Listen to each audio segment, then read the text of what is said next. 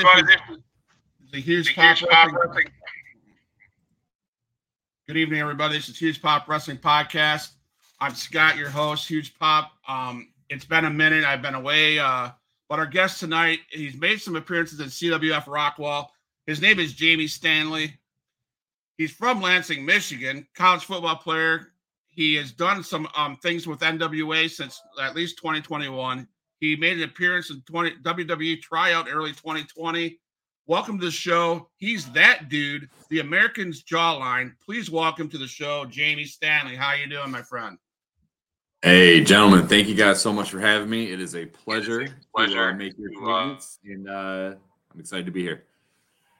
I will say thank you, everybody, for uh, coming. Thank you, Jamie. Thank you, Nikki, um, for being here. Um, we will try to get through this. Uh, I've been gone for three weeks. Um, and interesting, it's just how God works, I believe. I never, until studying today, um, our guest, Mr. That Dude, Jamie Stanley, um, him and I have something really in common that I, it's pretty crazy.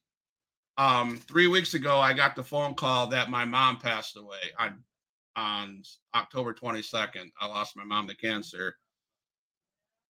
Um, thank you for the prayers, etc. But on that same day, Jamie Stanley got a phone call from his mom, where his letting her letting him know his grandma passed.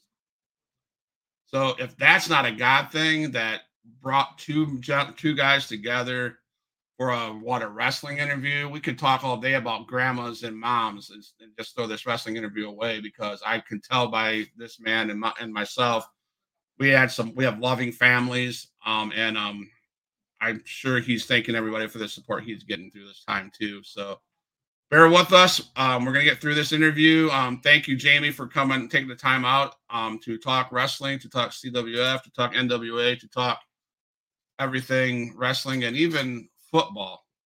So we're just gonna break the ice with this football question. Nikki D and I are from Michigan, and we support the blue and gold. But we have our guest here that supports the little brother. So we got a little brother in the room. That's okay. Let me uh let me just sit for my for my for my tea here. you can sit for your tea. So I'm just saying, thank you for showing up. You know, no hard feelings, I'm sure. Um, even though we kicked your ass the first in the game this this year, but hey, we're good. Um, we're good, right? You're not gonna leave the show. Well, I I would I would have hard feelings for that, but everybody else has whooped us this year too. So y- y'all aren't special, man. You're just the just the latest on the list of everybody that's beaten us. So so don't don't take that don't take that too seriously. Too seriously.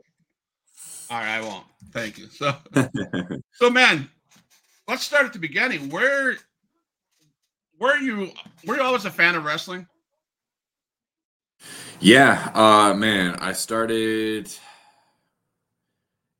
when I was about 10 years old. Uh, it was during the Monday Night Wars. I remember my older brother and I would watch Monday Nitro, and um, I turned the TV on one one week and saw that Hulk Hogan, the American hero, was dressed in all black and had black shades on, and he had dyed his, uh, or he had, a, he had a black beard and, and, and you know a blonde the blonde hair and was going around beating everybody up with a baseball bat. And I was like, holy smokes, I thought this was the ultimate like American hero, the good guy. And just to see the fact that he was a bad guy kind of drew me in and, and wanted and made me want to uh, see more and uh, idolized my brother growing up. And he really got into it at that point too. And I did. And I just remember like just sitting on the couch on Monday nights and watching that. It was, uh, it was appointment TV. And ever since then, I've, I've been hooked.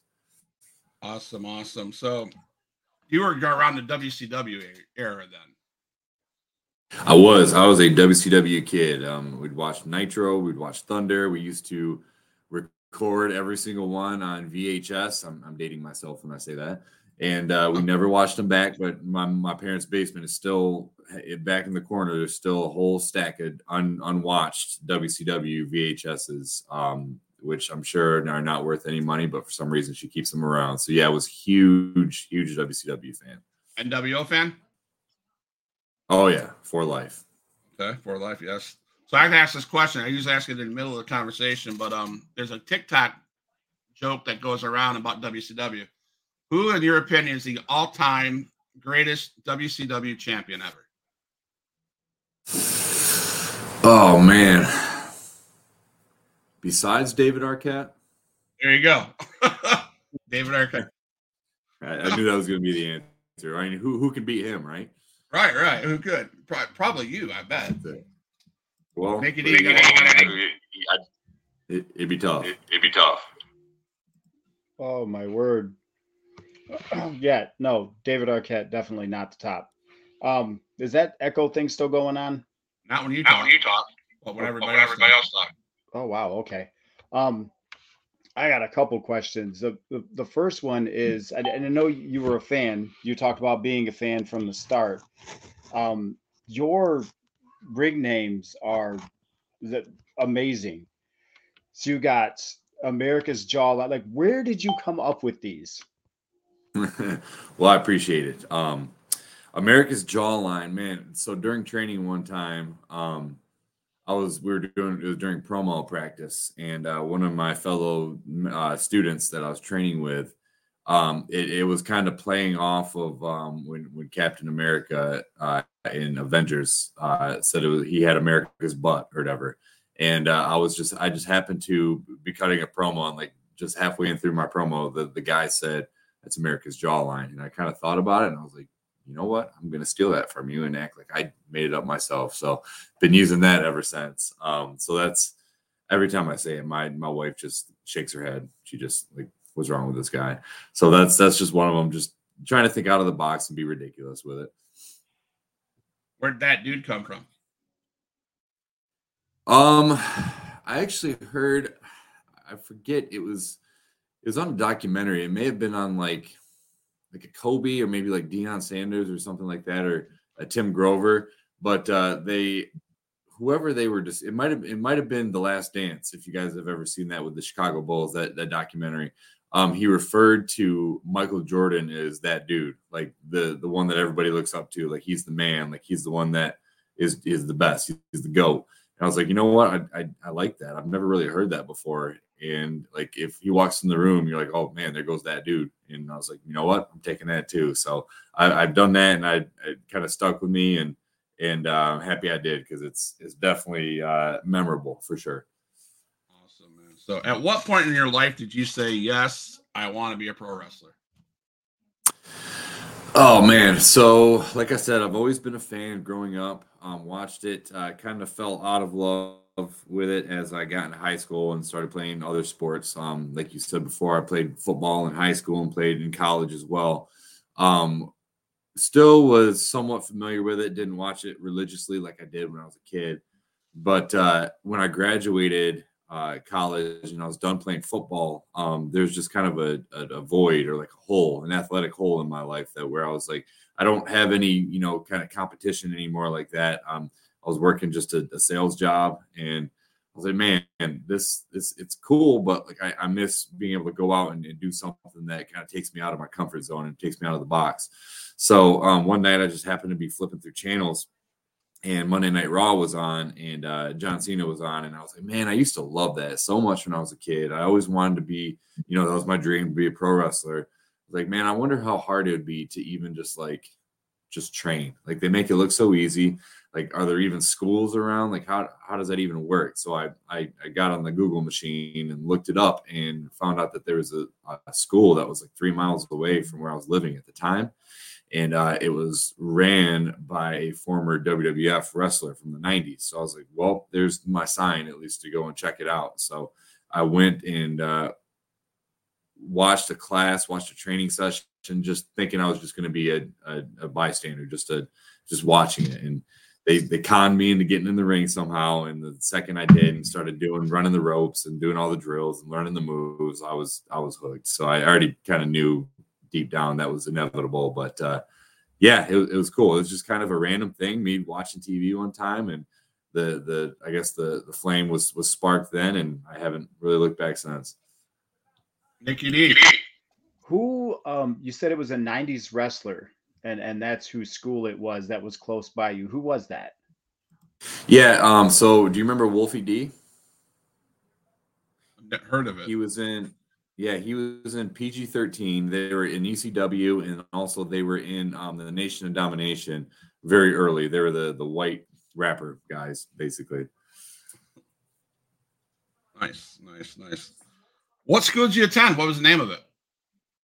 Um, so the first one that I did it was it was Wolfie D's um, House of Champions, and uh, that was in Nashville. And uh, then I also went to Clarksville um, with um, Tried and True Wrestling or TNT, which is ran by Crimson and, and Bram or, or Tom Latimer in the NWA now. Um, and then I moved out here. I went to Devon's for a little bit, Devon Dudley School in Orlando. So kind of just been a gypsy going from school to school, getting different, I guess, flavors of ice cream, um, for lack of a better term. But um, yeah, that's where I got my start was just downtown Nashville. Now you talk about uh, Devon's school in Orlando. There's more schools I heard Mhm. about in Orlando. Do they let people like fans come in and check that out, see what it's like, or is that just closed specifically to you guys as wrestlers? Yeah, it's close to just wrestlers for the most part. They do have like student shows where they just have like friends and family of the students come in and they can watch them like wrestle in front of a crowd to kind of get their first, uh, I guess, dip their toe in the water um, for like live shows. But but that's pretty much the extent of it. Yeah. So now everybody hears about um, school and training, and they talk. They, we hear a lot about the bumps and the the the body slams, etc. There's got to be more to that, like promos and psychology. Am I right? Yeah, absolutely. Um, believe it or not, just the in ring isn't isn't even the majority in in my opinion. Um, you have to have a character. You have to have good ring, or I'm sorry, good mic skills. Um, you have to be able to you know talk people into the building. Um, and I think that's even more important because you can be the best wrestler in the world and throw the best drop kick, but if you can't uh, present yourself and sell yourself and, and put yourself over in a manner that the fans can connect with, then it, it doesn't really matter. So um, I know for me personally, a lot of my success hasn't come from me throwing the best drop kick or you know doing the, the craziest moves. Mine is very bread and butter and simple, but well, my, my character is kind of what gets me into doors and uh, it gives me a connection with the fans. So I, I believe that's very important, definitely. Yeah, I've seen some solid promos of you. So, um, Oh, thank I'm, you. gonna play, I'm gonna play. I'm gonna play one later on that um will lead me into CWF stuff. So, Nikki D, Yeah, that's what I was going to ask you. Um, you seem very natural, very fluid when I was checking out your promos, and I didn't know if that was something that just came natural to you. Um, because some people it does. It's just a, it's like an alter ego, and it's or it's themselves with the volume turned all the way up. Or was that something you had to work on for a while? Is you you're very good at it. You just like you don't trip over your words or anything, and you just kind of flow. So that's what I'm wondering if if you if that took a lot of training, if you had to be coached, or if that was just natural to you. Yeah, well, thank you. I appreciate that. First of all, um, yes, I did have to work on it when I first started off. I was terrible, terrible at promos, and was scared to death to even try them. Um, but like you said, it's kind of, I, I kind of channeled just my inner ridiculousness, and um, I guess it's it's kind of just how I act, like at home, just trying to you know annoy my wife or you know make the kids laugh, things like that. Like I just try to be as ridiculous and outrageous as possible and and just be be have fun. Um when I first started off, I always thought that they, you know, they wanted a certain thing. I was I was kind of playing a wrestler, I guess you could say. But this is just I'm, I'm more of an introvert, I guess, in like day to day life, and I'm kind of quiet and can be reserved and kind of to myself. So um this is my chance to like step outside that box and like when the when the red light goes on i kind of just throw everything else to the side and, and let loose so um to answer your question yes i did have to work on it but also it was kind of just like finding my inner voice more and more and i found out that i actually was i did have a, talent for it once i kind of find out or I, once i kind of found out who that character was and i could i could hone into that a little bit more Awesome. So, um, other than now that we're into the business and you're performing in with um different um promotions, etc., what's training like now? Now that you're out of the school, is it on a daily basis? You always at the gym. And you eat nutrition, great, great nutrition. It seems like you are by looking at some of the videos, etc. Yeah, absolutely. Um, nutrition and working out is key. Um, I think that's another, it, you know, it's another huge aspect of getting, you know, your your foot in the door or getting to places where others can't. Um, is the way that you look. You want to look credible. You want to look like a superhero. You want to look like you could beat somebody up, basically. Um, so I, I take nutrition and working out very seriously. Um, I have a trainer. I, I, you know, I count all my macros, on my calories. You know, I take account for everything that I put into my body, and I am on a very strict training regimen as well. Um, I still do train in the ring, man, probably at least three or four times a week. Um, I don't know if you guys knew, but we actually just opened up a school in Orlando.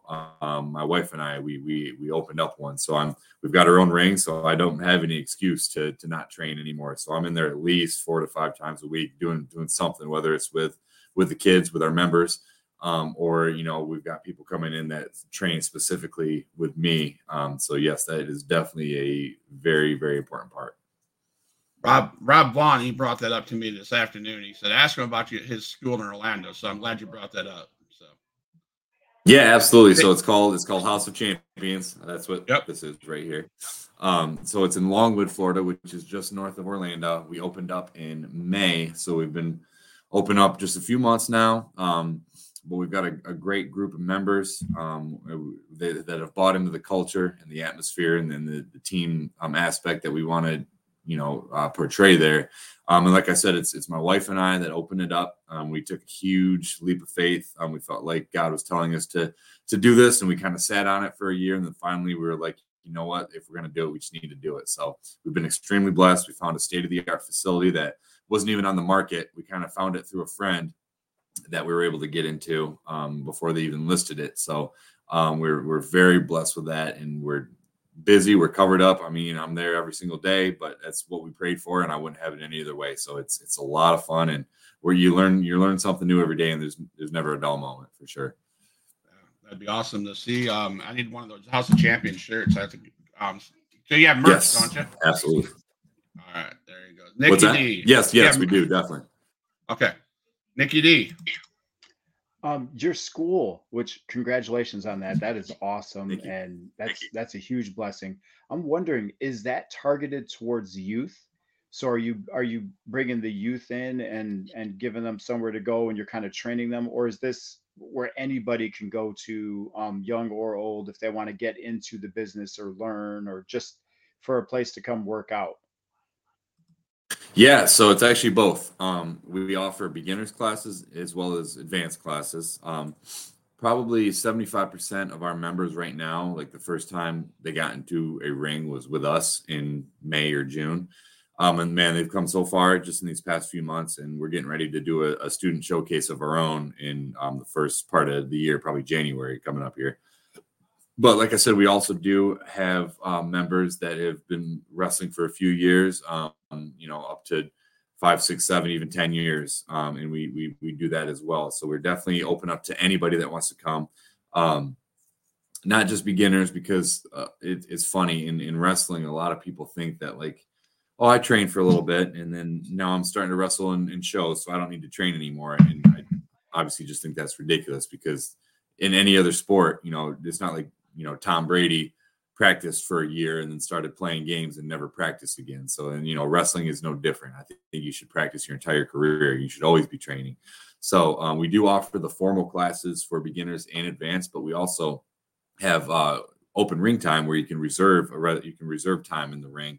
Um, we're there. We're, we're one of the only schools in in the nation that I know of that is actually we have staffed hours. So we're there from 9 a.m. until sometimes 10 p.m. on training days. So if anybody wants to come and reserve ring time, whether they're a beginner or you know they're a veteran, they can do that and they can they can come in and, and use our ring. They can work out in our gym.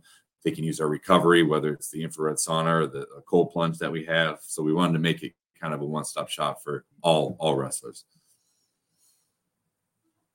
Nikki D. Nikki D, you have any rebuttal? That is amazing. Like that is um that is unheard of.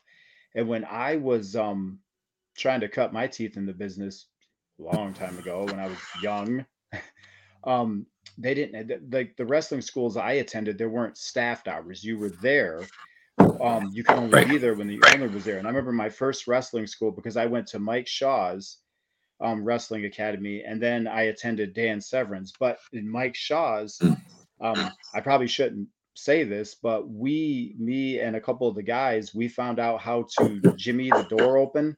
So we would Nice. get in Nice. and we would get extra ring time because you could only work out when he was there and Mm-hmm. and that was it and then it doubled as a kickboxing school too so we were using a kickboxing ring um not or so the ropes were horrible um and the ring was stiff but you know we Mm-hmm. wanted to get that time in so it's awesome that you do that you have all of that there you know you have staffed hours where where, where people can come in and get extra time because you you'll never know too much No, definitely not. And and for members, uh, for for our members, it's absolutely free. They we just have a system where they can they can book it online, um, and then it's you know a certain rate for for outside people who are not members as well. So you don't have to be a member to reserve the ring as well. But yeah, I mean we were the same way. Unless unless somebody had a key or you know the, the person was there, like you you had to go there during training hours and you couldn't get any extra work. So I mean, instead of having you know three, four, five hours a week, now they can have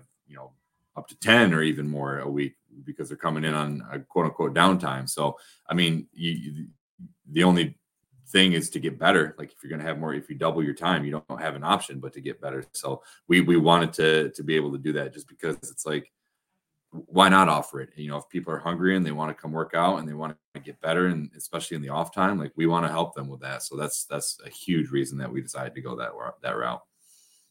So prior to 2020 and COVID, you um you were supposed to have a tryout in the WWE. Did that ever happen, or did COVID just blow that away?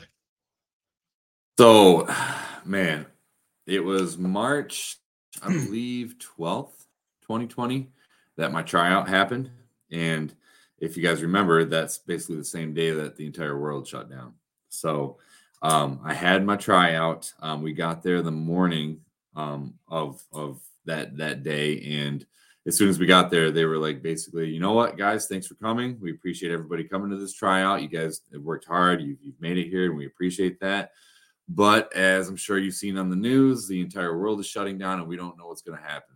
So, unfortunately, we're going to have to cancel the tryout and we're going to turn you guys around and fly you out this afternoon.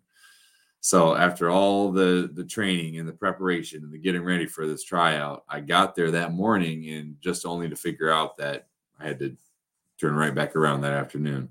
So it was a very, very weird feeling. Um, number one, because it was a bummer not being able to do this tryout that I've worked so hard for, but also it's just a strange time because we didn't know what was going to happen with the, with the with the pandemic and with with everything shutting down. And even they said they, you know, they said I don't know when it's going to happen. I don't know what's going to happen, but we will be in touch with you guys. Like they didn't know any more than we did, basically. So it was just it was a very strange feeling, and I just remember coming home and kind of doing, you know, what now. Um, so yeah, it, it was very strange and had to wait a while until I finally got that rescheduled.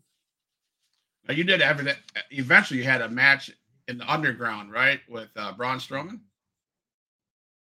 If you can call it that, yeah. All right, so tell us tell us about that.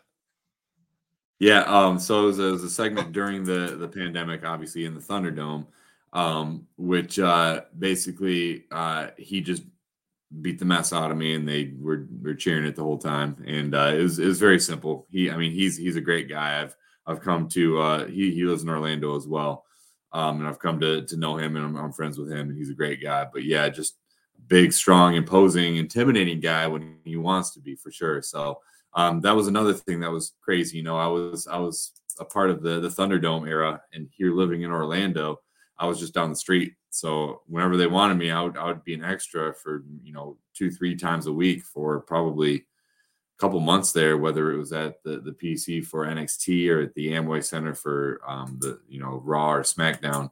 But um, very strange, but it was cool because I got to meet a lot of people because everybody was there all the time, and you know I kind of became a regular, so got to make a lot of connections through that. And yeah, yeah, Braun was one of them, and I've been you know in touch with him ever since. That's awesome, Nikki D. Oh yeah. So you you got to go. You said you were you were kind of involved, you know, in a sense with NXT, Mhm. and you got to go do stuff with them. Um, did yes. you ever yes. have any dialogue with? Um, because I think that's the time when Triple H was still involved with NXT, unless I'm wrong. During that, during the COVID period, because he had it for a while, it was like his baby. Um, so mm-hmm. did you ever have get to have any dialogue with him, or were you always dealing with somebody else? Um, it was mostly with other people, but I did, I had, you know, I did speak with him kind of in passing. I shook his hand a few times, but uh, no, like really one-on-one conversations. But yeah, he was, he was always there. He was very hands-on. He was a great, great guy. You know, every every time that you know us extras would come in, he'd greet us and shake our hands, and they're all everybody there was was very hospitable and just very uh, welcoming. Um, whether it was you know the, the the front office or you know the wrestlers or the medical, anybody involved, you just they were very welcoming and, and you felt at home, especially during that period because it kind of was our home because we were there, you know, two, three times a week.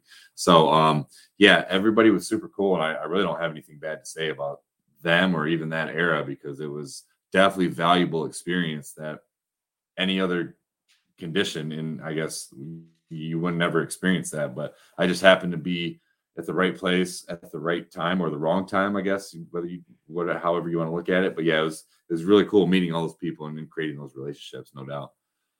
So the pandemic, obviously there was nobody except for the performers around the ring and in the Thunderdome. And mm-hmm. then then now you're dealing with thousands of people watching you on a on whatever whenever you're performing, etc. Mm-hmm. What kind of psychology does that play in your head? Was it easy? Was it an easy transition to leave the pandemic to go into now performing in front of like everybody? Yes, it was very easy because the, I mean, performing again uh, in front of either nobody or just the other wrestlers, it was it was not not awesome. it was a very, uh, I guess, low energy. Is I mean, the wrestlers would bring energy, but you could, you know, it just wasn't the same as as the fans, you know, because they were kind of they know when to cheer. They they're being told what to do basically, and you know these these tapings would last hours and hours. And when you're sitting there, you know, banging on the, the plexiglass for hours and hours, you eventually get, get tired. So uh, we were definitely definitely very ready to go in front of real fans again. And um, you guys saw it. You know, the first couple shows, even for the first couple months or even the year, every every new town that they went to for the first time since they opened back up, it was just like the first time they'd ever seen wrestling. You know, just the, the excitement, the electricity in the air. It's I I never really like. I'm always super grateful for the fans, but even even more so after not having any fans. That that first those first couple times out there, you just you're like, oh, okay, this is this is what I was missing. This is what it feels like. I'm it feels back to normal now for sure. Nikki D. So you've been and and excuse me if this is um rude, but you're how old? I am 30. I am 35. I had to think about it. Think about it. um, how old were you when you got into the business? So it was actually 10 years ago, 2013. Um, so I, I, I, it was before my birthday. So I was 24 when I first broke in. Okay, so you've been working with. Uh, so, do you ever feel that AEW, NWA, and MLW, and even Impact and New Japan would ever come together and work side by side? Would that that ha- would have to create a big opening for talent? That because I, I we I watched all the shows and there's a lot of talent that I feel at times as fans don't either a get used properly or don't get used at all, and so with all these all these promotions out there, you ever see them ever finally coming together to and work and sharing sharing different talents, or do they already do that? Uh, yeah, I mean they, they kind of already do. Um, there's the whole forbidden door, you know, between like New Japan and AEW. I know that they work together a lot. I know that NWA and Impact and AEW um have all worked together in some aspect or another. Um, and I, I think that's great. Um, you know, right now I think it's it's the golden era for not only wrestlers because there's so many awesome companies with so many opportunities and, and spots open, but excuse me, but also for the fans because there's so many different products to watch, whether it's you know WWE or AEW or Impact or NWA, New Japan, MLW, you know, whatever it is, um, Ring of Honor. there's just so so much to choose from and so many different flavors of ice cream. So I, I think that the more that everybody can kind of work together, it's it's good, but also competition, you know, it, it you know it rises all ships the, the high tides rise all ships so i think that even that is good um, instead of just having one you know one company in town that everybody's trying to get to and everybody else is just kind of waiting i think it's great to have all these different opportunities and all these different companies for the for the competition and for the fans and for the wrestlers. So i think right now is unprecedented. It's it's great for everybody involved and i you know i'm just happy to be a part of it because there's so many different avenues to go down. So is, that dude um, fixated on NWA only, or do you have your eyes on another promotion? That dude could show up anywhere. Um, so definitely not only married to NWA. Um, keep your eyes out. He could show up on WWE. He could show up on AEW. He could show up on Wheel of Fortune one day. Who knows? He could be on anything. So uh, definitely keep your eyes peeled. Even Family Feud, right? Even Family Feud. Thank you, D. so, what is your favorite? Um, not to put you on the spot, but what is your favorite organization so far that you've been involved with that you've worked for? Definitely WWE. Um, that's the goal. It always has been. It always will be. You know, they're, they're the top dog, and just the way that they have treated me, they've always been great to me. I don't have anything bad to say about them. They've been extremely professional. Not to say that other promotions haven't, but um, you know, growing up, that's you know, everybody wants to make it to the WWE, and I think it's great that you know AEW has become another option, and all these other guys as well. Um, but uh, as far as me personally, I would have to say WWE has definitely been top dog for me. So as a wrestler, you go from um, you had WWE experience, you've had AEW, not, you've had uh, NWA, even go to CWF Rockwall. So there's got to be a lot of traveling going on here. Is there any oh yes any cool any cool traveling stories that you could tell us without getting yourself in trouble? Oh man, so I don't know if this is cool. It still breaks my heart um, because it's kind of too soon. But um, I actually uh, Mo, uh, it was in August, I believe, August or August or July. I uh, wrestled in a show in Jamaica, actually, um, and it's for a, a, company that does a lot of Caribbean shows, um, whether it's the Bahamas or we did one in Trinidad and Tobago, and and we just recently had one in Jamaica. And um, you know, it's been great. Um, like I said before, I'm really into fitness and nutrition, so I always take my meals with me, and I always pack them ahead of time and then they make it through customs and everything like that. So I mean, I was there for yes, it, it saves a lot of money too. And I was there um, for a whole week. So I man, I spent the entire week prior basically meal prepping and planning and putting stuff in the um, uh, uh, vacuum seal bags and all that stuff and just I've done it a million times. So I was like, yeah, this is fine. So uh, it comes to the day when we finally get to Jamaica and we land and we were going through customs and I had my bag full of food that I had spent a million hours prepping the, the last couple days before. And uh, the gentleman, the, the customs uh, officer says, Oh man, we can't do this. Was, what do you mean we can't do this? oh, you can't bring your own food, man. We, we don't we don't let it we don't let it happen. It'll it'll mess up our agriculture. It'll mess up our environment, something like that. So I kind of was like, okay, so what does that mean? He's like, I'm sorry, we're gonna have to throw it all away. So there was probably 20, 20 meals in there that I just watched just go down the trash. And I just kind of had to sit there and watch. And it was one of those things where like I just had to laugh because I wanted to cry. Not because it was yeah it was that expensive or anything like that. But I seriously spent hours and hours and hours prepping for this, and I was like, "Yeah, I'm, I'm, I'm ready. I'm ready to go." And so I just saw it literally all get thrown away in the trash. And so I went from that, and I was like, "Well, I guess uh, this vacation can only get better from here because I'm starting off pretty rocky." So that whole rest of the week, I was uh, living off of rice and canned tuna, basically, um, from Jamaica. So it's it's definitely a story where I, I made it I made it work, and um, it's it's funny to I guess sit back and laugh about it now, but at the point I had to laugh because I wanted to cry. Well, that's a good story for us fans to hear because we think that you guys, I mean, at least me, you watch these guys on TV, they, you know, they live the glorious life. But to hear something like that is humbling to me and my for, for me because it puts you guys on a real on a real level like us. I think a lot. I've met a lot. Well, Nikki D and I've met a lot of um, wrestlers through this whole podcast, and I understand the humble how humble you guys are, and the stuff that it's not easy doing what you guys do. And um, to hear a story like that, the fans out there that watch, they ought to be going, okay, these guys aren't these multi-million dollar people that just live life of luxury. I think it, I think that's a misconception that fans have of wrestlers. I don't know if you guys hear that as wrestlers, but I think we us fans have a misconception of your guys' lifestyle. To be honest.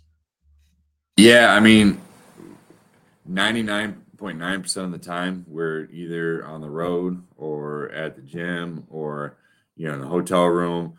Um, obviously what you guys see is what we do it all for you know the, the, fans and having the shows in front of the crowds and making that connection and stuff like that. But um, a funny saying is like uh, you know whenever a promoter pays you they're not paying you for the show they're paying you for all the travel and all the things that you had to do to get there basically because a lot of the times you just have to find out how to do it on your own um, it's not like there's a, a team bus or you know a huge uh, you pep rally or press conference or anything like that. Like a lot of times, you're either flying yourself in or you're driving yourself in, or you have to uh, front the money for a hotel room, or you know there's ten of us to a van, or we're all ten of us to a hotel room. It's it's not as cushy and uh, I guess luxurious as some people might think it would be. But I think that kind of gives it a little bit of a charm too, because it's like we're all in this together, and it, it truly is I guess a brotherhood and a sisterhood because if you can kind of go through all this stuff together and uh, I guess survive and, and live to tell about and live to joke about it, it, it definitely creates that bond. So, um, you know, a lot of wrestlers think that you know they're probably higher up than they than they really are, but then like stories like what I just told, it's a good way to to humble us for sure. Sometimes we need that. Well, I got I'm telling you right now, after hearing that story and talking to all these guys I had a chance to talk to, I I have mad respect for that you guys are, you know, what you guys do. So. Yeah, well, thank you. Man. It's it's no, no problem, Nikki D. What is the best piece of advice you were given um, before getting into, or as you were getting into this business? Oh man, um, I think I think a huge one was work on your body and try to have the best possible look and, and get bigger basically. Um i think i think wrestling has made somewhat of a negative trend in the terms of like anybody can do it now which i think is it's great but it's also it's a gift and a curse because i always i remember my first trainer he said you need people if you're going to get into this you need to get big and you need to look like a, a, wrestler because nobody wants to come to watch a heavyweight champion that their 15 year old neighbor could could beat up basically. So um, I think if you want to get in it, you have to look the part. Um, because for me, man, it doesn't matter how good you could talk or how how you know how good you can wrestle. And there are some exceptions that prove the rule. I will give that 100%. and There's people that you know don't have the the aesthetics that I do that could wrestle circles around me or talk circles around me. But I think if you're going to be the complete, well-rounded, like total total package, for lack of a better term, you need to treat your body, um, take your body seriously because it's it's your resume. It's you know how you market yourself. It's how you sell yourself. Um, is that eight by ten? So um, you know, get all the knowledge you can. Obviously, get all the um, in ring technique and, and and skill and ability as you can as well. But you also need to like people are tuning in to see superheroes fight each other, and if you don't have that that aspect, it, it's a disconnect for me. Um, that's who I always gravitated to. So, um, especially when my first trainer said that, I, I definitely definitely gravitated to that towards that. So looked apart, and um, that's that's half the battle. Awesome. Um, so we're a little bit at NWA. Can you talk to us about how it is working with Billy Corgan, Mr. Latimer, and what your experiences with NWA are? Yeah, absolutely. So, so Tom is a great friend of mine. Um, he, I trained with him in, in Clarksville, as I said before, and he's he was a big uh, proponent in getting me um, a look in the NWA. Um, he he put in a good word for me and gave me the email of some guys at NWA that I got in contact with, and uh, I, I, owe that all to him. I wouldn't I wouldn't be there without him 100. percent So he's he's a great friend of mine, a close friend, a lifelong friend. So I got nothing nothing but love for Tom. Um, as far as Billy, he's been great. Um, very down to earth, very uh, humble, very easy to talk to, approachable. Um, he's open to listening to any type of uh, feedback or any type of ideas or questions that you have. You know, he's always out there hanging out with us and, you know, uh, cutting it up with us. It's not like he's, you know, shut away in an office where you can't reach him or you have to sit and wait for hours for him to let you in or for him to come out. Um, he's always out there, you know, mingling with us and whatnot. So I, you know, I've, I've got great respect for him and the, the fact that he's running a successful wrestling wrestling company while also being the front man and being a rock star at the same time. Like talk about a double life, man. Like I don't know where that man finds time to sleep, but uh, whatever whatever drug he's on that you know makes him limitless and keeps him going and gives him the adrenaline, man. I want two of them because he he is definitely inspirational and the fact that he is able to get all that done and with excellence for sure. What about the real dudes? The tag team. Yeah. So when I, Yep, yep, yep. When I first came in, um, it was me and, and Sam, Sam Adonis, and we were the rude dudes, and uh, we we uh, tagged together for a little bit. Um, and he was very gracious as well. Um, he's been in he's been in it for a while. Um, he's done a lot of great things in Mexico. He was with WWE for a while as well. So man, to just sit and, and pick his brain for a little bit um, while we were a tag team was great. He taught me not only about you know tag team psychology, but also just wrestling in general and good life lessons. You know, whether it's being on the road or uh, dealing with politics or how to you know present yourself in certain situations. I got nothing for love with uh, for Sam as well. I haven't seen him or talked to him in a while. I know he's super busy as well. Um, but yeah, that was that was a lot of fun because I hadn't really done tag team rest, tag team wrestling before that, and I think that's a very good skill to pick up because um, it's it's so different from singles wrestling. So uh, just be able to sit and, and pick his brain and learn from him was was invaluable. Awesome. So I, before I let Nikki D ask another question, I got two names I'm going to drop that I've I know that I have experience with NWA. Just I'm curious if you know these guys. Koa, Vince. uh Yes. Yeah. Yeah. yeah. Um. Yep. Yep. Yep. I. I. Um, he's been on the last couple loops with us. Great guy. Yeah, I've I've worked some matches with him, and yeah, he's he's a great dude. He's he's he's got a great look as well. He's he's a very very good yeah. dude. Then Cody James, he came Cody, up with them too.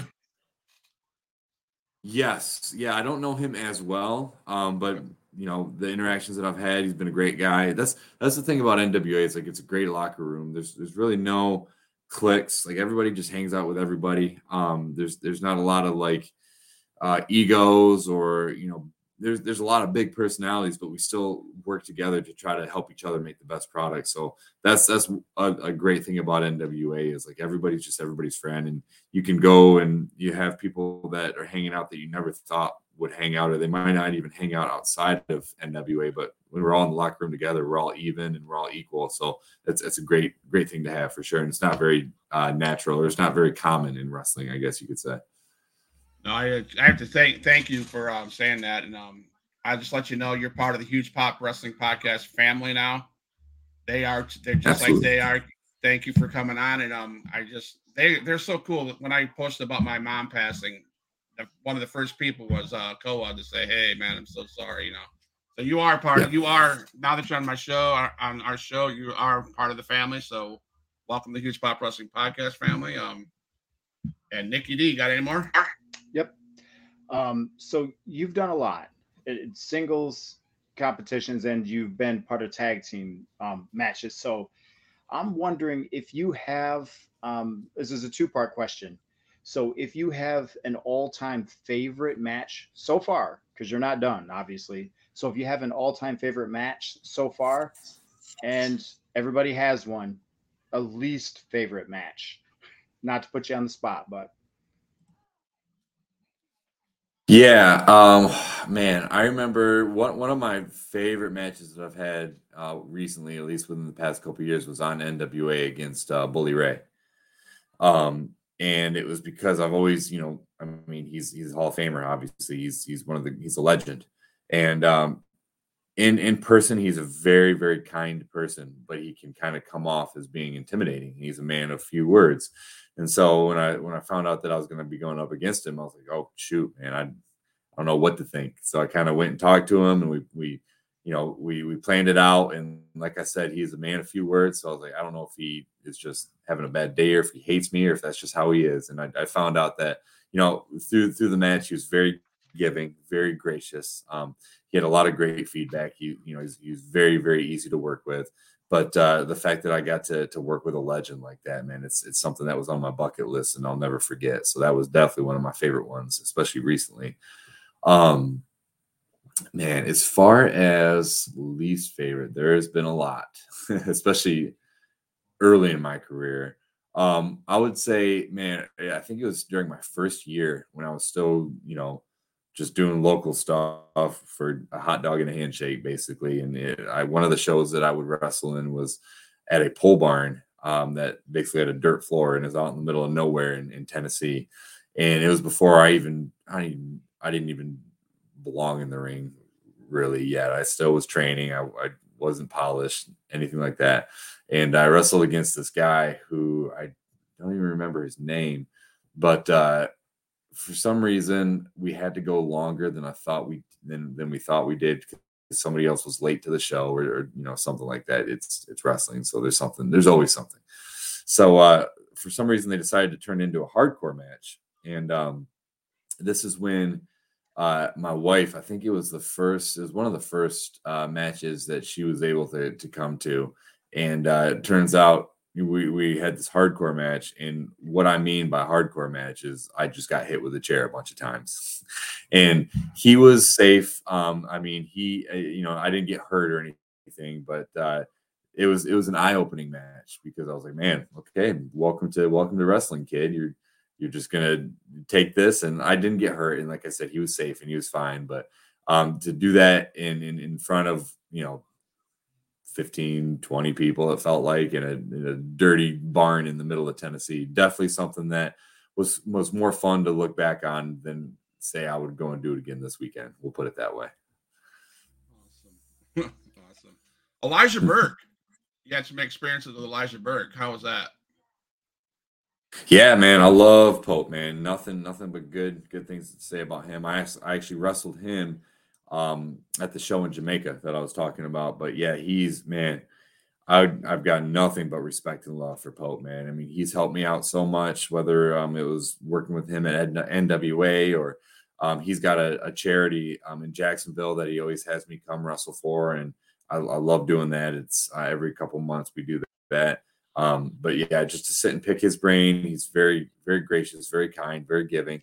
And uh, that was another bucket list thing, being able to wrestle with him because I just, you know, I just sit back and listen and kind of let him take the reins. And he, he is a, a pros pro. So um, I actually am, am going to be uh, wrestling at his show for his charity in January coming up. So really excited for that. But yeah, nothing, nothing but love for that guy. Awesome, awesome. I'll let um, Nikki D. So, what is the the ultimate goal um, as, as it pertains to your career? And then, when do you feel that? Well, I hate to ask it this way, but eventually, like the body, and you take care of yourself, which is fantastic. Um, but the body can only take so much. So, how long do you plan on doing this? And do you have anything planned afterwards? Yeah, well, I'm I'm blessed enough to I have a, a four year college degree. I have a, a, business degree, um, so I could always you know fall back on that if if, if need be.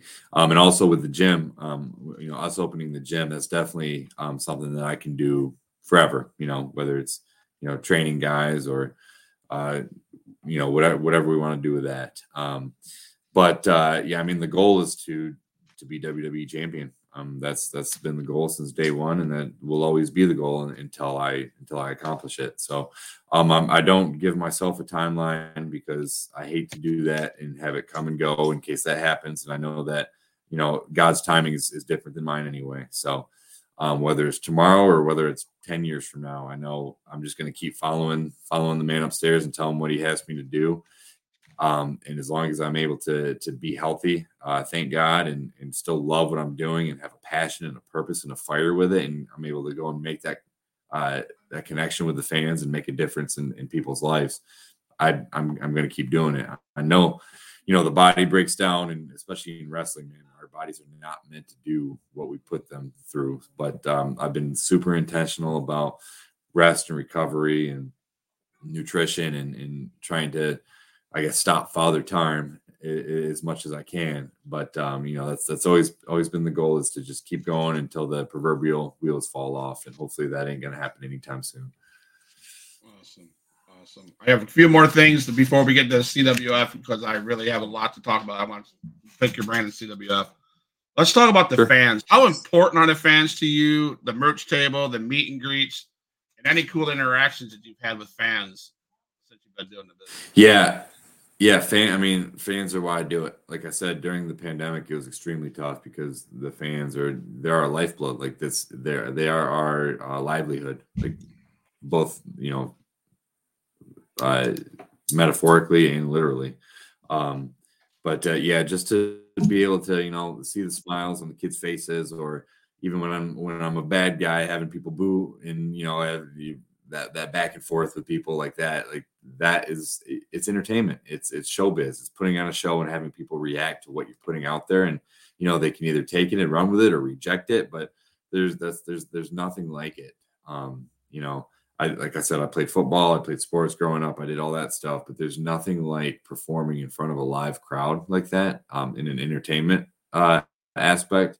Um and it's almost I, I, think it's it's the best high, quote unquote, you can get because it's just man, you become addicted to it because it's it's so fun, especially when you try new things and you can see that they click or they work or you know, well, this thing worked here, that thing worked there, but the the connections and the interactions and the relationships that I've made with the fans over the years, whether it's you know in the ring or at the merch table or on social media, you know, I have people um, always uh, messaging me, telling me, you know, the way that I share my faith really impacts them, or the things that my motivational post or um, even my stupid funny promos that I put out like that they love. You know, it's just it's so, it's so cool and it that that interaction with the fans is, is second to none. So that it's the reason why I do it. So it's it's it's top for me.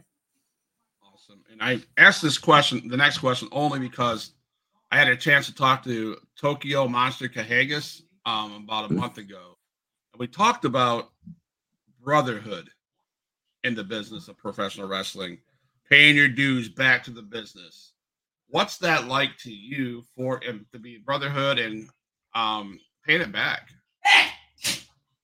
Yeah, I mean, brotherhood is we, we can't we wouldn't be able to get through it unless we had each other because wrestling is ridiculous. The things that we have to go through, the things that we have to do and we're asked to do, and whether it's in the ring or you know the travel or getting all your meals thrown away or you know whatever it is you know like it, it's it only happens in wrestling. Um so the the the bonds and the stories and all the the relationships that you create with the other wrestlers um you i mean you do life together. You a lot of the times you see them more than you see your actual family so they become your family. Um in those miles and those shared experiences out on the road um you know you, you can't formula you, you know you can't you can't make that up. You, you, you just need to go out and do it. So I've met some of my best friends through wrestling, and I'm extremely grateful for that. And um, you know, friends that will be lifelong friends. Uh, as far as far as paying back to the business, I, I think that's extremely important.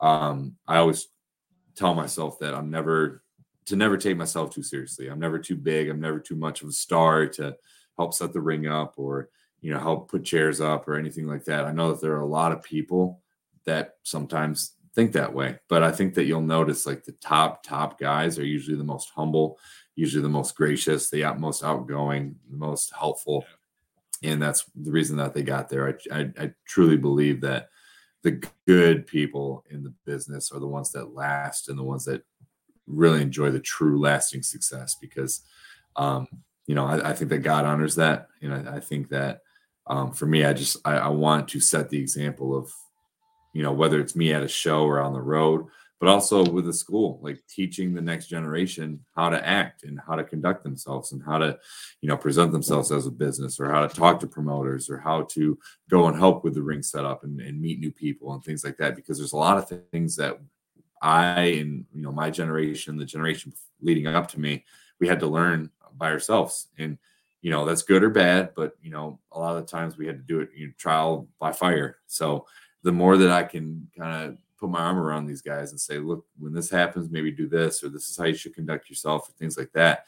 It'll save them a lot of heartache, and maybe it'll save them some years that you know they wouldn't have to go through if, if they didn't have that that uh, um, you know you know people with that advice. So I, I think that it's extremely important to give back to the business that's given so much to me.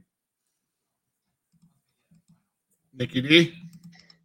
Yep. I, I love that you said that too, because you're, I, I remember um, in the beginning for me, I didn't know that I would have to help set up a ring and tear down a ring. And I didn't know how to do that, but you were just expected to do it. And so you got in there and you did it. And the fact that you're going to take the, you know, the, you know, the youth that you're training and they're looking at doing it and you're saying hey you know this is what you could you know potentially you're going to run into this and you're going to run into this and you're giving them all that advice that's a blessing. That's a huge blessing for them because they're going to understand. Even some of them who come in who may potentially have like a, a big ego because some of them do. When they start or they think i'm going to be they have they have those um delusions of grandeur you know where they're like i'm going to be the number one top star in the world and you just kind of hey this is how it's going to be okay for a while. Um, like I mm-hmm. asked you that question about advice. The, the best advice that I was given was do it because you love it. Don't do it for the money. And I needed right. to hear that because in right. my mind, I'm going to make six figures in like a couple years. And yeah, that never happened. so I love yeah, yeah, that. no, yeah, yeah, no. Yeah. Well, thank, thank you, man. And it's, they it's it's so funny wrestling's so silly man they expect you to just know these things when you're never taught so the the more that we can kind of cut off the middleman there, the better for sure. You know, I have um, foster kids. I told you that in the beginning. So they came up with some questions. It's going to be real quick, quick questions, and we'll get into CWF. So, favorite movie? Favorite movie is The Dark Knight. Favorite sports team? Unfortunately, right now, this year, Michigan State Spartans. We'll pray for you. Thank you. We need it this year. Favorite wrestler of all time? Oh man, that's a loaded question. But if I were to have to say one, it'd probably be Hulk Hogan. Favorite food? Uh, anything fried chicken, uh, chicken tenders, chicken wings, anything like that. I'm a sucker. Does pineapple belong on pizza? Absolutely not. It's sacrilegious. Favorite video game?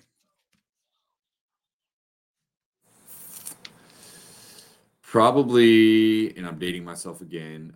Uh, the Legend of Zelda: Ocarina of Time for Nintendo 64. Wow, wow, that's good. Last one the kid want to know: Do you acknowledge the tribal chief? I mean, I have to.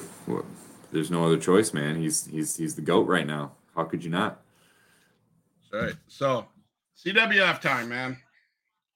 I'm gonna play a video that I found um, okay. And then I'm going to ask the question regarding this last Saturday. So here's the video. All right.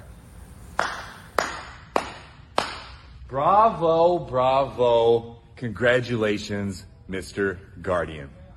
I hear that you just won a championship at CWF, and congratulations are in order. But also a warning is being issued. Because I'm coming this weekend. Yeah, I'll be there at CWF Eternal. And every time that I come, I want gold. And every time I have a match where there's a championship involved, I win it every single time.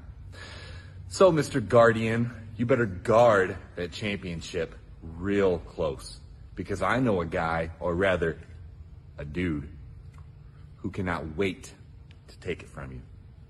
So enjoy your time as champion because this Saturday, the real champion arrives. See you soon, buddy.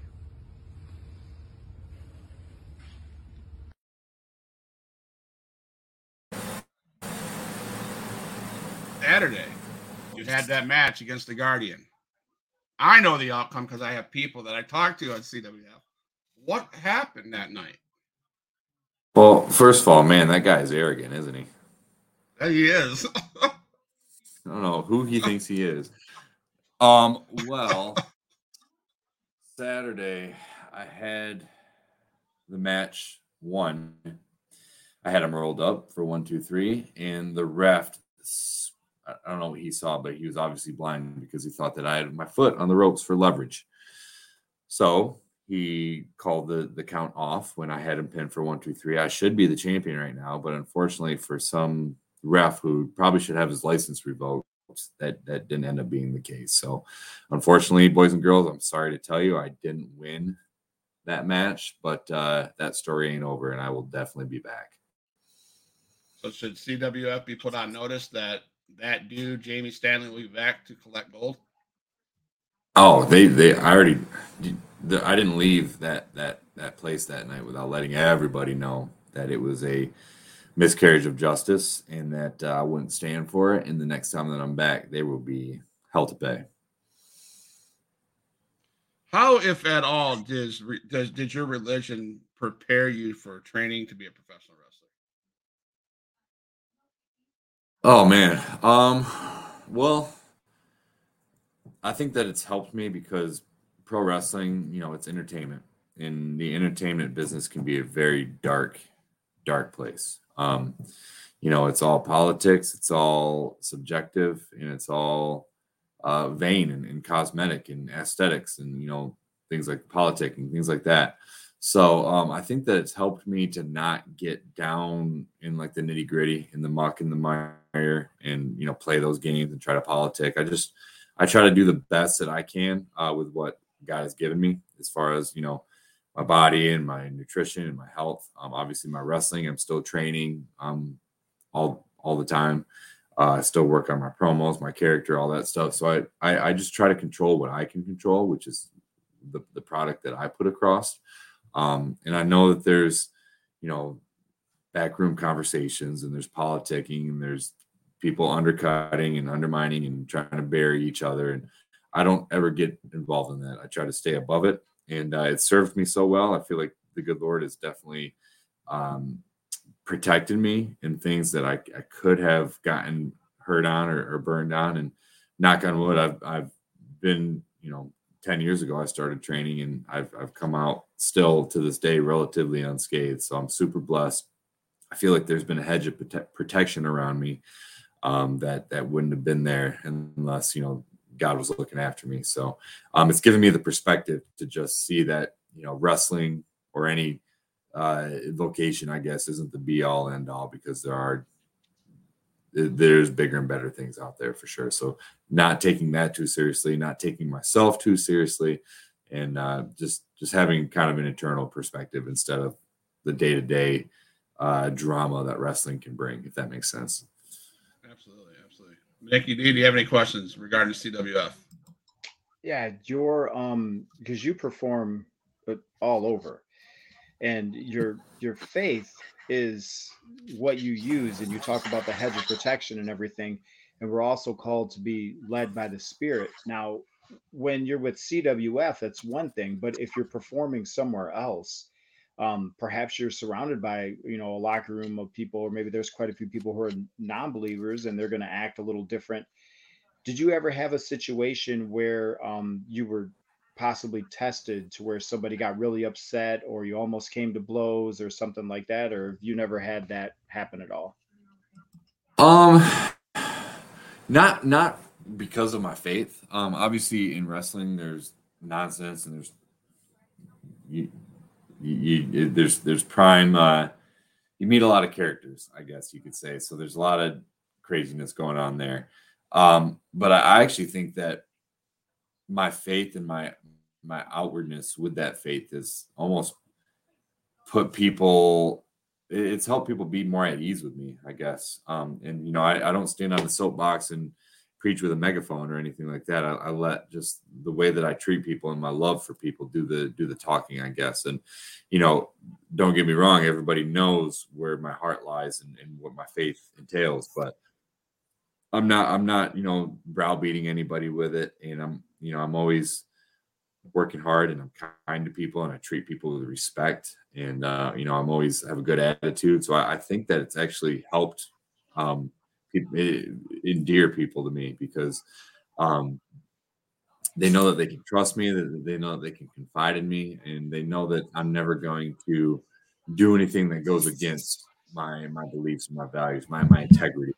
So um, I think it's kind of rubbed off on people. You know, they're I guess for lack of a better term, they're on their their best behavior around me. Um, not because I do anything besides just try to be myself, but I think that they it's almost like my my faith brings everybody to a higher standard uh, in a locker room just because um, it's excellence. I mean, that's what God calls us to do. He calls us to do our best and, and love each other and be kind and do everything the right way. So I think uh, people see that in me and it kind of rubs off on them. And whether they know it or not, they kind of aspire to do the same thing, if that makes sense.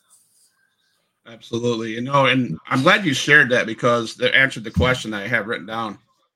I know I've read some stuff on you. You you mentioned Matthew 14. You are the light of the world. A town built on a hill cannot be hidden. That mm-hmm. what you just talked about resembles what that verse says to me, anyways. You are this person that people look at as a superhero or whatever. And for you to be as positive as a person as you can be in the business, that that shows people something, and that means a lot to me, anyways. Knowing you as a as a, a man of God and as a professional wrestler, that means a lot to me. So now I understand why in some of your stuff you mentioned Matthew uh, five um, fourteen, yeah, Matthew five fourteen. So. Yeah, yeah, thank you. Yeah, it's just it, like I said, it's a dark industry, and anything that we can do to try to try to lighten it up, man, it, it needs it. And you know, whether it's the fans or the wrestlers, a lot of them are searching, whether they know what they're searching for or not. Um, but that, I think that's another reason that they gravitate towards that as well. It's because everybody's everybody's looking for something, and and this is obviously, as we know, it's the only real, you know, substance that is is true. So it's um, I think that's why it's gotten a good good rap as well. Right. I'm just glad to share this with you. I don't know if it, if I'm out of line. Tell me, please. But you and I share a similar thing. You lost your grandmother on the same day I lost my mom I don't mm-hmm. know how where you're at with your struggles or grieving with this, but the verses I um I laid on was Psalms 30, 11, and 12. You turned my wailing into dancing. You you removed my sackcloth and clothed me with with joy, that my heart may sing your praises and not be silent. Lord, oh my God, I will praise you forever. I read that on the day my mom passed away, and I remember when my pastor that I studied under, his wife passed away, and he would talk about singing joy, praising God in that darkest moment. And I don't know if that means anything to you, but to me, dealing with about the death, loss of my mom, it was cool because at the funeral, I heard all these stories about my cousin that with the interaction with my cousins and my mom, my uncles and my mom. And it was so, it was, it made the day so fun because they were bringing up joy I just like how God brings people together, like you, Nikki D, and myself, to just talk what we thought would be wrestling, but to share our hearts like that. And I just wanted to share that with you, um, Jamie, that uh, you know, we can turn this mourning into joy if we by remembering all these awesome things that our grandmother or our mom or whoever passes. If we can remember those things, that makes it a little easier. Not it's not easy because I I cry on a daily basis. I ain't gonna lie but that verse helps me. So I don't know if that would help you, but I, but I thought I should share that with you. That's just what I've been in my heart for the last five minutes. So I wanted to share that with you. Yeah. Well, well, thank you, man. That, that means a lot. And, you know, uh, I will say that losing a mother is probably a lot more than losing a grandmother. Um, obviously she was a big part of my life, but you know, I still have my mother. So I, I definitely appreciate you sharing that. And, uh, yeah, it's, iron sharpens iron, man. Like we're we're meant to do this together. We're not meant to do it alone. Um, and it's it's just funny how you said you read that on that day. It's it's funny how like God gives you exactly what you need, like when you need it. Um, I I find that out all the time. So, um, just yeah, man, uh, so much comfort in in in His His Word. And although it doesn't make it easier, right, it, I think it makes us stronger to to be able to endure these types of things. Absolutely, Nikki D. And the I was gonna add to the, you know, we have that hope also of being reunited with them again. So mm-hmm. certainly, if they if they have their salvation through Christ, you know, as we do, then it's tough you know, when you lose somebody here, but then you also know, hey, this isn't the end, you know, because I'll get to, we'll be rejoicing together in the presence of the Lord. And that's, that's awesome. Yeah, absolutely. That's that's how my grandma was too. She was saved. Um, she was ready to go at that point. She said, you know, she wanted to just go up and be with Jesus and be with my my grandpa who had already passed about two years earlier. So that that made the whole process easier. So um, you know, we we do have that hope that it, you know, it's not just this world that we have to worry about. It's it's the eternal perspective. So yeah, man, thank you for sharing that. So the locker room in CWF compared to the locker room in NWA, and you've already said the NWA locker room is pretty chill and you guys are supportive. Is that the same thing as it's that you you experience in the CWF locker room? Yeah, CWF is great, man. Um, obviously, you know, it's got Christian in the name, so it's very Christ centered. Um, and it's super cool because we come together and, and before the show we fellowship and uh, we pray and we we listen to some worship music um, and we do the same thing after. So um, you can tell, you know, there's a lot of there's a lot of companies and there's a lot of things out there that just slap the word Christian on there that don't really, I guess, walk the walk. They just talk the talk. But Rob is is great. Him and Beth have been so hospitable, and they they definitely um, they have integrity. They they walk the walk. They live the, the way that they speak. So um, you can tell that the the atmosphere and the culture that they made, that people have bought into it, and uh, it's great because everybody's authentic and everybody is vulnerable and you know sharing with each other and, and just fellowshipping with each other and, and the the atmosphere there and the culture there is what I try to emulate at, at our school. And so it's it just is it's funny how we God had us meet at the right time because I, I'm able to pick his brain and take advice from him and ask him questions about things that I probably wouldn't have even thought about um, before seeing it in action. So he's been extremely helpful with uh, you know help shaping me as a man, as a mentor um, to me, but also with with the school and how I want our culture to be as well. So extremely grateful and and love it every time I go there. Um, they're super welcoming. All the people in the locker room. Um, it's it's a family. It's a brotherhood. It's a it's you, you feel at home, and they they they just make it so easy. So I, I love it there. So do you ever see a invasion angle from your school going to Rockwall and taking over that belt that you want with the help of like a NWO takeover? Well, I mean, we've we've done that with with promotions around Florida, and we've got 27 guys that are ready to go throw down. So I mean, never say never. There you go. So, are you a fan of these guys?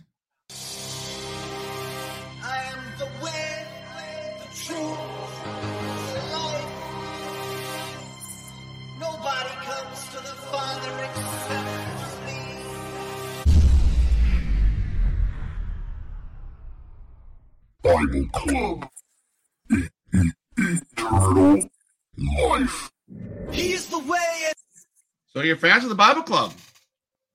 The Bible Club, they yeah, they were there. Um, you know, they they work hard. They put on a good show. Um, yeah, yeah, man, they've got a catchy, catchy uh, entrance music. Um, I think that they come to me to get my autograph more often than not. But uh, yeah, they're, oh. they're pretty good. Oh, okay. I, I think Fitz isn't in the room, so that's that's easy to say, right? Which, if Fitz was in the room, you wouldn't be able to see me because that dude is, is giant. But he actually, man, I don't know if you guys have seen him lately, but he's lost so much weight and he looks great. I was talking to him the other day. It's it's crazy. I was talking to him and, and just man, it's like every time I come, it's like he I was like, Where's the rest of you? So he's he's been putting in the work, man. He looks great does. He, I see his videos all the time on TikTok, on Facebook. He looks. I mean, I interviewed him about two months ago. He looks so much different now than when I interviewed him. Every time, yeah. What the heck, dude? Ain't gonna mess yeah. with him. So no, he's doing great. Um, what's your uh? Okay, so I I was I looked I listened to an interview of yours, and you talked about burn the ship, following the dreams, and burning the ship. I was intrigued by that. So can you talk to us about what that means to you? Yeah, absolutely. So um the the, the, the there's been a lot of people, um, whether it's you know, I think it was um, Hernando Cortez, the uh, uh, uh, conquistador, um, whenever he would go to a new place and he would have his army with him, as soon as they landed on the island, they would burn their ship, so there was no escape. So they had to go forward and they had to fight and they had to put their best foot forward. And um, I just, man, I really, that really resonated with me. Um, I mean, we moved down to Florida in the middle of the pandemic, left all of our family back in Tennessee, left our jobs in Tennessee, didn't know anybody down here, and it was to chase this crazy dream. Um, looking back is the one of the greatest things that we've ever done, but at the time it was scary. Um, so that's one of the things. Um, obviously, opening up this wrestling school is another huge leap of faith, and uh, I, I, I, you know, when when there's no real plan B, it makes you go all in on plan A. So I think that as far as burning the ships or burning the boats, that's that's the only way to do it. Because if you have kind of one foot in and one foot out, you're not going to go, at it 100. percent um, so actually, in our in our living room, we have a huge mural of ships burning, and people are coming in. They're like, what, "What's that about?" Like, you wouldn't get it, you wouldn't understand. Um, so it's just a, a constant reminder of like we did it once, we've done it twice, and it's great. But like God calls us to to take up our cross daily and and do these things and and walk with Him and take you know step out of the boat onto the water, um, whatever you want to say. So um, I think that man, it's it's the only way to live um, and it doesn't get any easier, but you kind of get stronger and you kind of look back at God's faithfulness and, and say, man, well, he's, he's been with us before. So here we go. I hope that he's with us, with us again. And um, I'd rather step out of the boat and, and sink for a little bit than, you know, be on my deathbed and, and say, man, I wish I would have done that. I, I didn't even try to do that. You know what I mean? So to, to try and to fail is, is better to not try at all. And that's, that's burning the ships for me. It's, it's a family motto. Okay. Nikki D. You know, in um, fitness and strength training, I personally I don't count numbers. I like to go to failure because if you have mm. that number mentally, you could give up, or that's going to be like you know where you you might inadvertently stop when you get there. And I love that you said that earlier you don't have an end age you don't have a, like a, a, time that you plan on stopping because in your mind you're you're going and now that makes even more sense to me that you mentioned burning the ships you know there is no plan b there's plan a you know this is it and this is what you're doing so I, I just thought back on when you said that earlier because that makes complete sense as to you the the way that you're driven and why you're driven and and why you do the things that you do. So I thought that was pretty cool. That just popped in my head. Yeah, yeah, no, thank you. It's um you have to be relentless in attacking your goals. And if you it, whether subconsciously like you said if there's a if there's a plan b you know obviously we're called to be you know responsible and, and hedge our bets a little bit. And you know it's not like i sold everything and i went and bought a wrestling ring you know what i mean? But um, I we've made some crazy from the outside, some crazy illogical moves to continue to chase his dream, and I think that not number one that makes the best stories, but number two, like you're not going to get what you want without a little bit of discomfort, without a little bit of pain, without a little bit of stepping outside your comfort zone and, and stepping outside the box. So, um, you know, how you do one thing is how you do everything. I I, I would say so um, if you do everything with like relentless intensity and you're resilient and you don't let things, you know, you don't take no for an answer.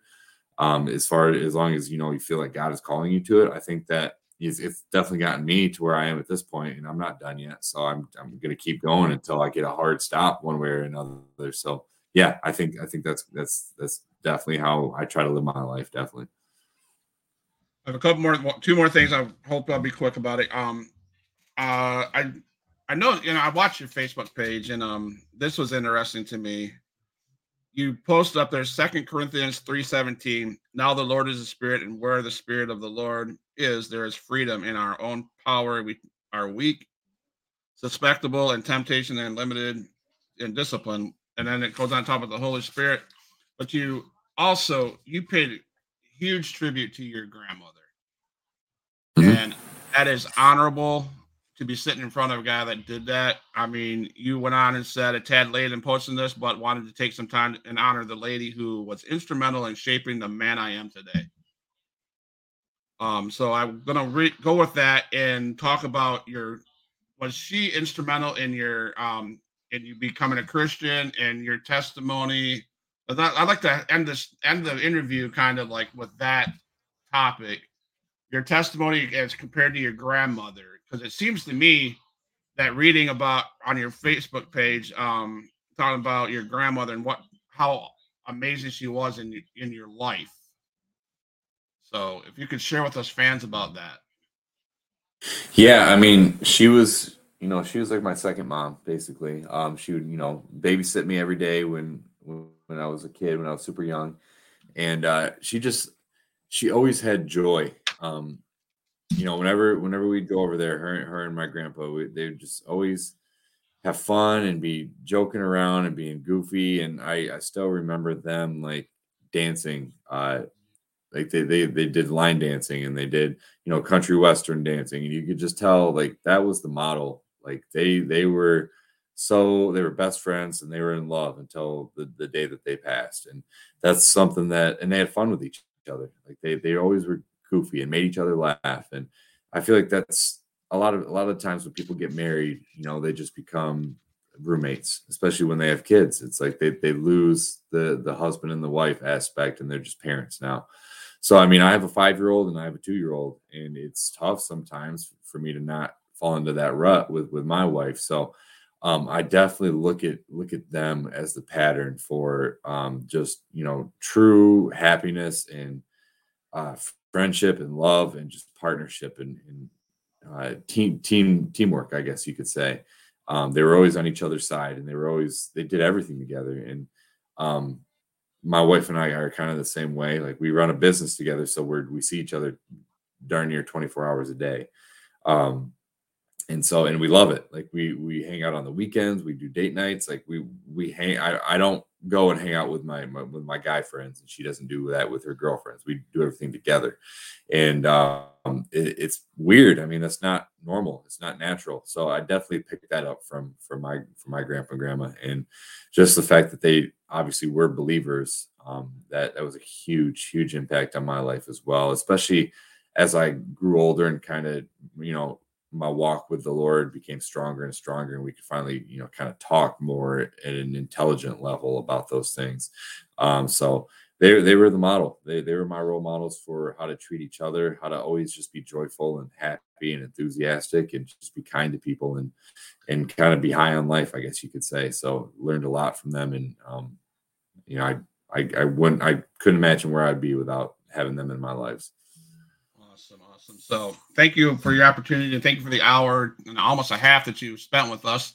Is there anything you could just closing with tell the fans where you're going to be, how they can see you, and then we're going to I'll play an exit song, but don't go anywhere. Don't get off the thing. I'll beat you back in the lobby. So that dude, it's your it's your time. Yeah, no, thank you guys so much. I appreciate it. Let me come on and, and talk about wrestling, but more importantly, talk about uh, my faith. Um, it's it's a huge thing for me, obviously. So um, appreciate you guys, appreciate all the fans that got to listen. Um, social media is at at the Jamie Stanley um, or Facebook.com slash the Jamie Stanley. Um, you can check out my school if you're ever in the area. Uh, feel free to stop by. Like I said, we're in Orlando, but uh, social media on Instagram, it's the HOC underscore pro, the HOC, which stands for House of Champions underscore pro. Um, we're on Facebook as well. Um, and for any aspiring wrestlers who want to come out and try, you get your first class for free. You can come out and, and try us out and see what you uh, see if you cut out for it or not. See how see how much you like it. But uh, yeah, uh, you know, Jamie Stanley ain't done. He might pop up on TV here or there. So uh, feel free to please follow and uh, interact. I'm I'm very um, open and, and, honest with my with my uh, fans with interacting with them. So i love to uh, hear the encouragement. I love to hear from you guys and i will definitely uh, you know write back to you. So um, blessings to you guys. Thank you guys so much for tuning in and uh, we're just getting started baby. Huge pop wrestling podcast. Thank you jamie stanley. Thank you nikki d for coming on board. Thank you huge pop wrestling fans. Um, love you guys and we are back and we took a couple weeks off but we're back and we're ready to go. So Thank you guys. Stay in the lobby. All my dogs, make some noise up in this house.